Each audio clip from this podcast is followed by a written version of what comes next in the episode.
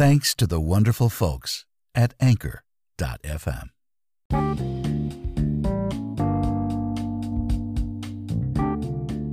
Coming to you almost live from our studios in New York, this is Tom Reads Your Story.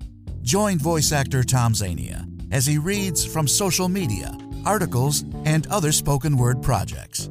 And now, here's your host, voice actor and podcaster, Tom Zania.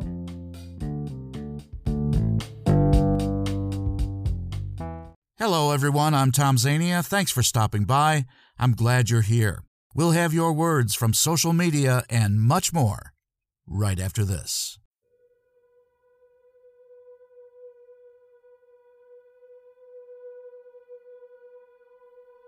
The afterlife is not at all what Jack Duffy had expected. A failed suicide attempt launches him into a world that tests his abilities. In this world, he learns more about himself after a lifetime of horrific decisions. The Borrowed Souls. Written by Paul B. Kohler and narrated by Tom Zania.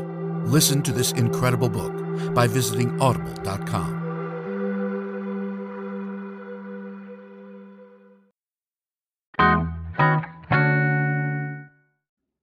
And we are back. We have some, four actually, some very good Facebook posts for you today. Um, one uh, about C SPAN, something I haven't watched in years, and I don't think that many people do either. But uh, this is about uh, C SPAN and and um, the the the minutia of what uh, C SPAN is like. That's from Buck. Uh, the next one is from Shannon. Well, wait, hold on one second. Let me make sure I got this in the right order. And uh, okay, C SPAN is first. The next one is called Grandma's Piano. And this is from Rodney, my very good friend, who has contributed several times uh, in the past.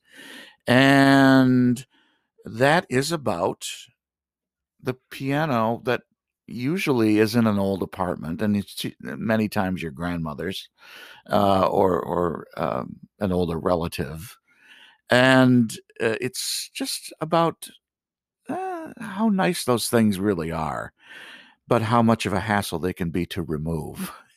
and uh, I think you'll like that one very much. Uh, that's one of our uh, posts today with music, and another one is from an author named uh, Bill Solden, who I narrated a wonderful book called In Just the Right Light. And he is talking about the, I guess it's a two year anniversary, and uh, the anniversary of his book and how pleased he is with the reaction. And he should be because it's a very good book uh, and he writes a little bit there. Uh, the next one is called Final Requests. This is from someone I knew from many years ago named Shannon. She was the da- she is the daughter of uh, two a husband and wife production team at the Thunder Bay Theater who ran the theater very successfully for many years. Um, Shannon's mom is not well, and she is in her final days uh, with cancer. I'm not sure what kind of cancer, but obviously she's very sick. And it's a posting about that and about her experience taking care of her mom. Uh, that is also one with music and another one, if I'm getting this right, oh, from our, uh, we will have two things from our uh, uh, wonderful whatevers department that are not Facebook posts. One is an article, and one is some music. Um, so I think you'll very much enjoy today's podcast. Uh, first of all, let's start things out with uh, C SPAN. C SPAN by Buck. I still say that C SPAN rates right up there with YouTube for entertainment value. Well, maybe Matt's off road recovery videos are a little more intense, but you can't beat a good House of Representatives vote count for sheer excitement. Of course, it helps to care about the outcome enough to endure the grass growing pace of it. This afternoon, after watching Matt and the boys pull a few vehicles out of mountainside predicaments, I switched over to C SPAN to see what Congress was up to. Kidding aside, it's a good way to observe how that part of government works without the play by play of commercial media. You watch through the camera as business is conducted, much as it has been for 232 years. Today, they were working on House Resolution 147, a combined bill to include LGBTQ Americans in the Civil Rights Act and protect certain public lands from exploitation. Don't know why those two worthy causes wound up in the same legislation, but there it was. When the voting got going, the results displayed on screen, the nays jumped out to a substantial lead. But Little by little, the yeas came on, closing the gap slowly, falling back, gaining again, until finally the decision was 218 in favor, 208 opposed. Except for the absence of wigs and waistcoats, and the fact that the votes were cast electronically, and the camera, it probably didn't differ much from 1789. All of the votes in favor were cast by Democrats, all of those opposed were Republicans.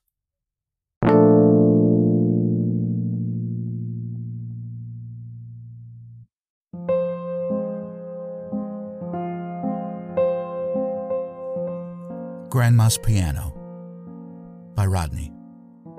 You know, when I was a kid, they told the story that my grandmother once had a piano, and when they decided to get rid of it, they couldn't get it through the door. The piano had a built in Victrola, and evidently, my grandfather had built new doors after installing the piano. The men laughed about having to use saws and axes to break it into pieces and get it out of the house, making room for some such thing or other. I remember, even as a child, this story made me sad. Musical instruments have always seemed real and precious to me, like something living.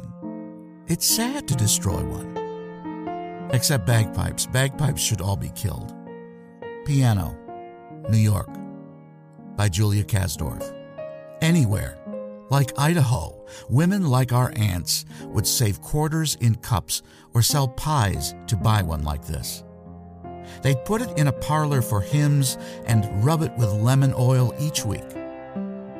But here, an old piano comes with the apartment, and no one will pay movers to hoist the beast out the window on ropes.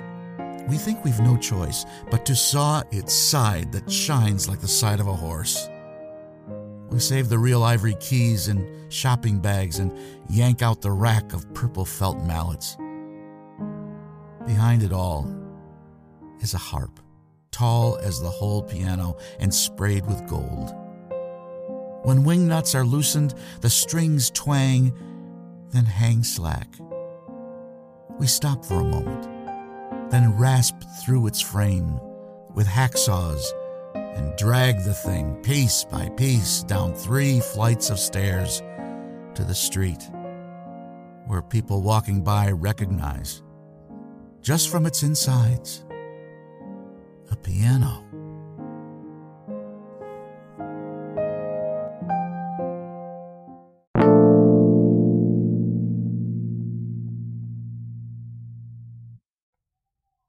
Just the Right Light by Bill. So it's this little feller's second birthday today. Officially a toddler. I'm talking about my book called In Just the Right Light. It ain't won any awards or anything, but those who have read it seem to really dig it. Reviews have screeched to a halt at 26, but those 26 are all pretty damn good, if you're swayed one way or another by that sort of thing. It's had a good run for an indie, and I get periodic notifications that new folks are reading and enjoying it. That makes me happy. One person even said it's among the few books they've reread, which is a huge compliment. Writing something worthy of a reread is always one of my goals. And since my new book won't be out till May, May 7th to be exact, I figured I'd plug this one again. Thanks to those who have given it some of your time. Cheers.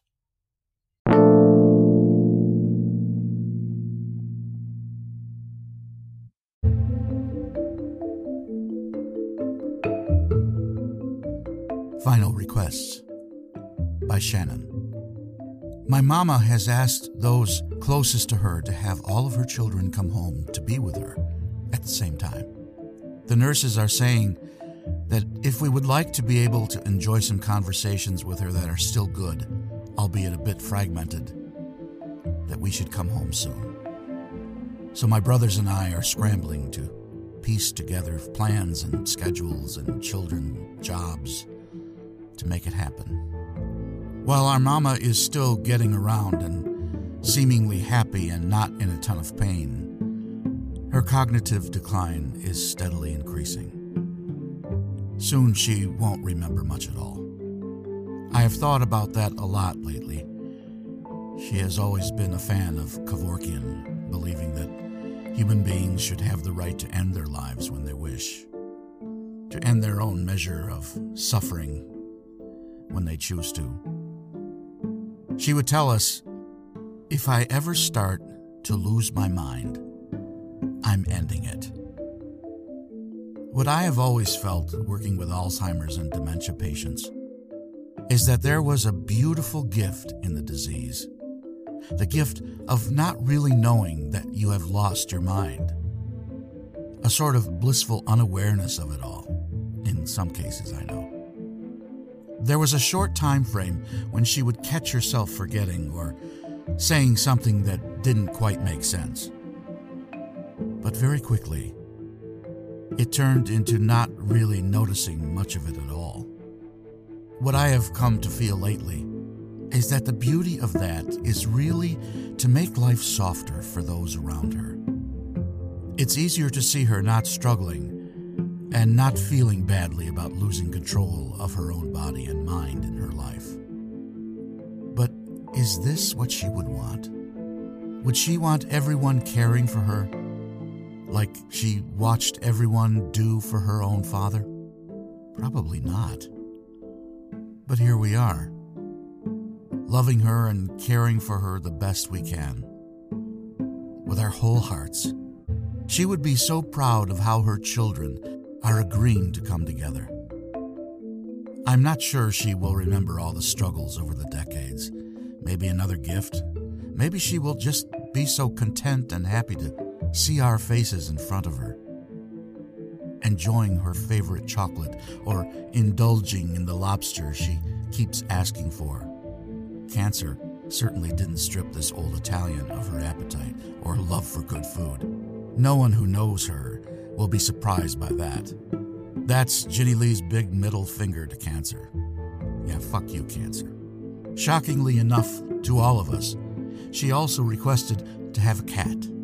The woman that didn't want a house pet for most of our childhoods, despite our begging. LOL. She asked Dana to get a cat at the Humane Society, but not a fat cat.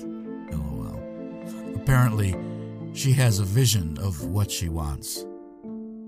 Dana finally finds the perfect cat, a 13 year old girl desperately needing a home. Dare I say, forever home? I mean, she is 13, and her new owner doesn't even remember she asked for a cat. The cat is gray, which is good, because Virginia also has stated she doesn't want a black cat. Ha! Poor Dana. She lovingly names it Moira Rose after falling in love with Schitt's Creek. Much to her husband's dismay, lol. The cat is a lover. She sleeps in my mom's bed with her. She lays with her on the couch. My mama leaves her dishes of food and water all over the house. She is perfect for our sweet mama. Although, being quite a fat cat, because my mama seems to have forgotten that she doesn't like fat cats at all. And that's just so beautiful to me.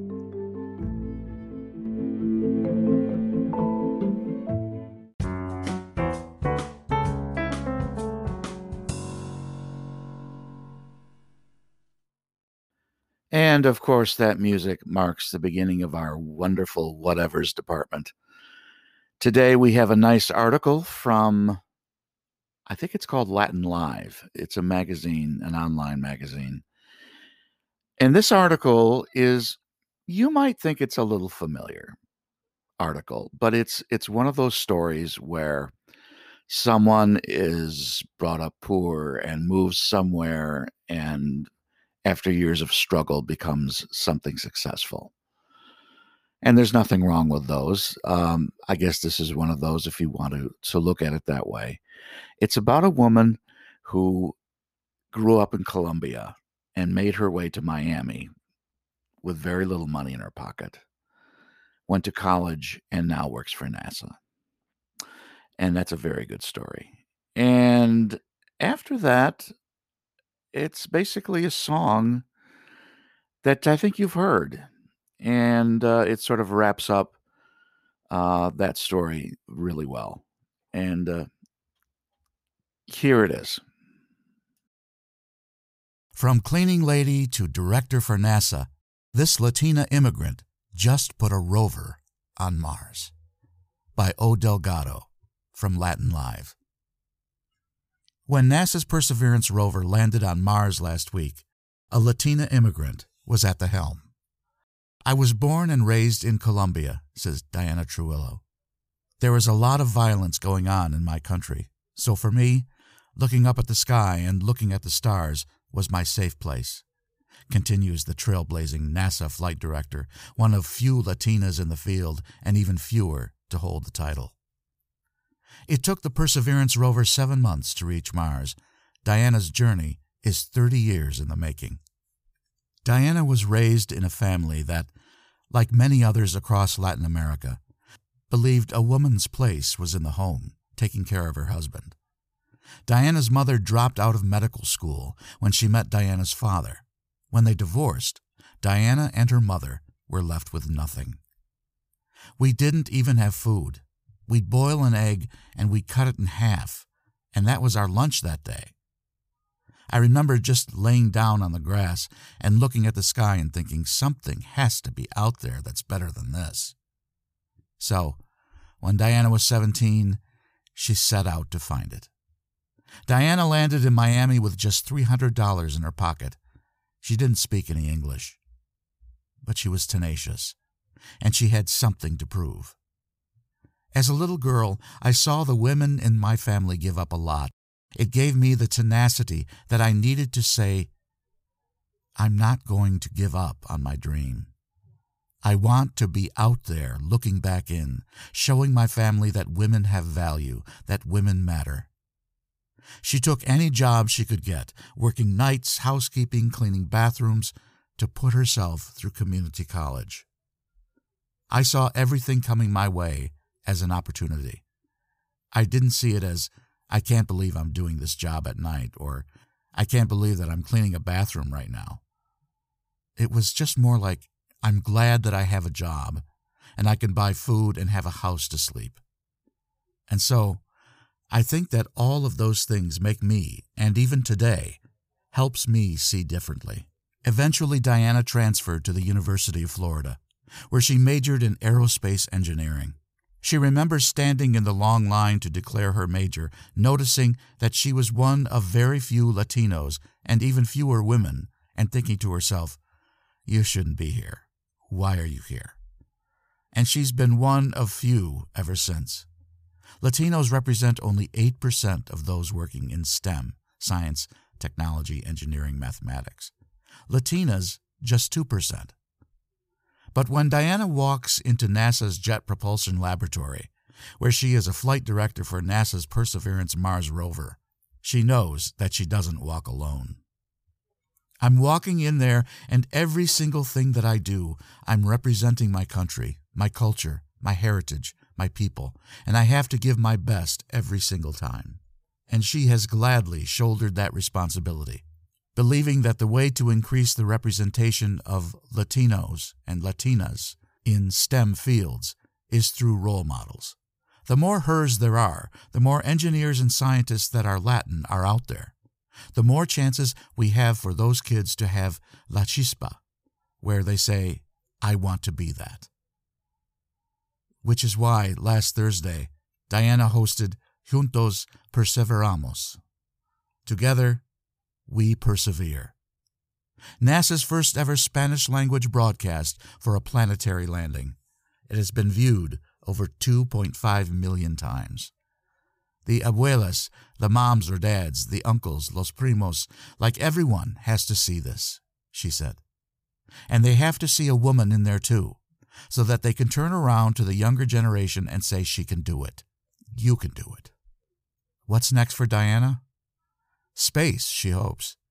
Something has to be out there that's better than this, some other species that treats themselves better or values people better.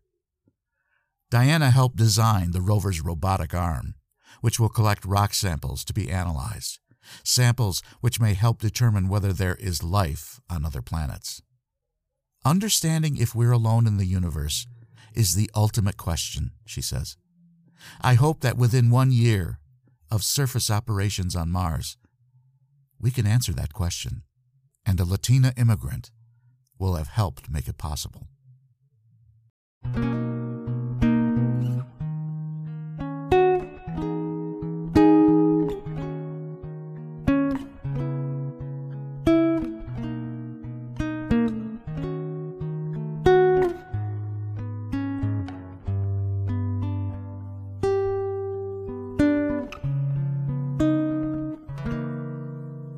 See trees of green,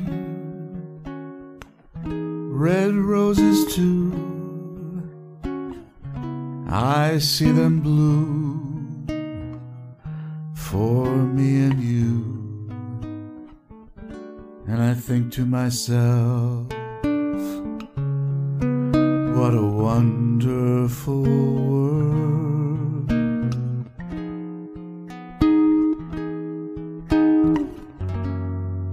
I see skies of blue and clouds of white, the brightness of day, the darkness of night, and I think to myself, what a wonderful world.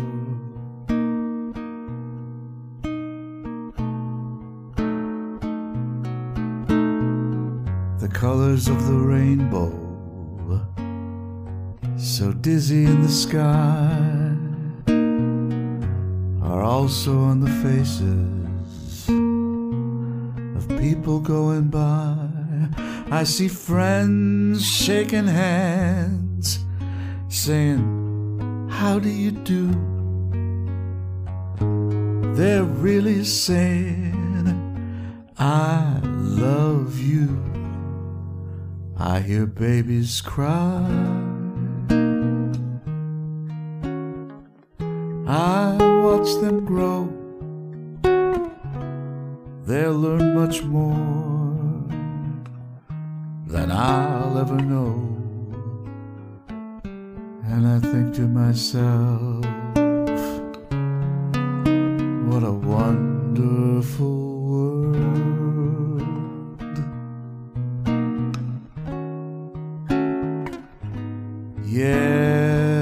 I think to myself.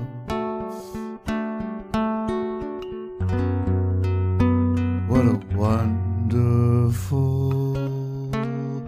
world.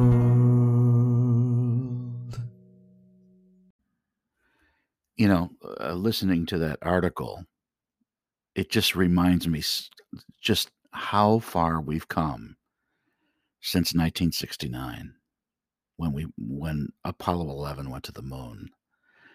And after a while, since there were several other moon missions after that, it just was sort of overkill. And now we're thinking of going back, you know, and I think of this this woman and what she's accomplished. And it's still great, even though we've sent, even though we've sent several rovers to Mars in the past years, it's still great to hear what she's accomplished. And uh, that doesn't seem to fade. So I'm glad uh, if you really like that one too. Okay.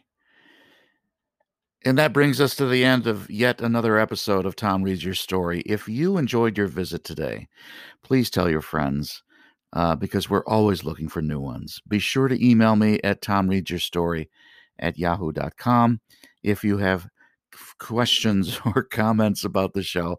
As always, thanks Anchor.fm for this opportunity. I greatly appreciate it. Until next time, stay safe, everyone. Bye now.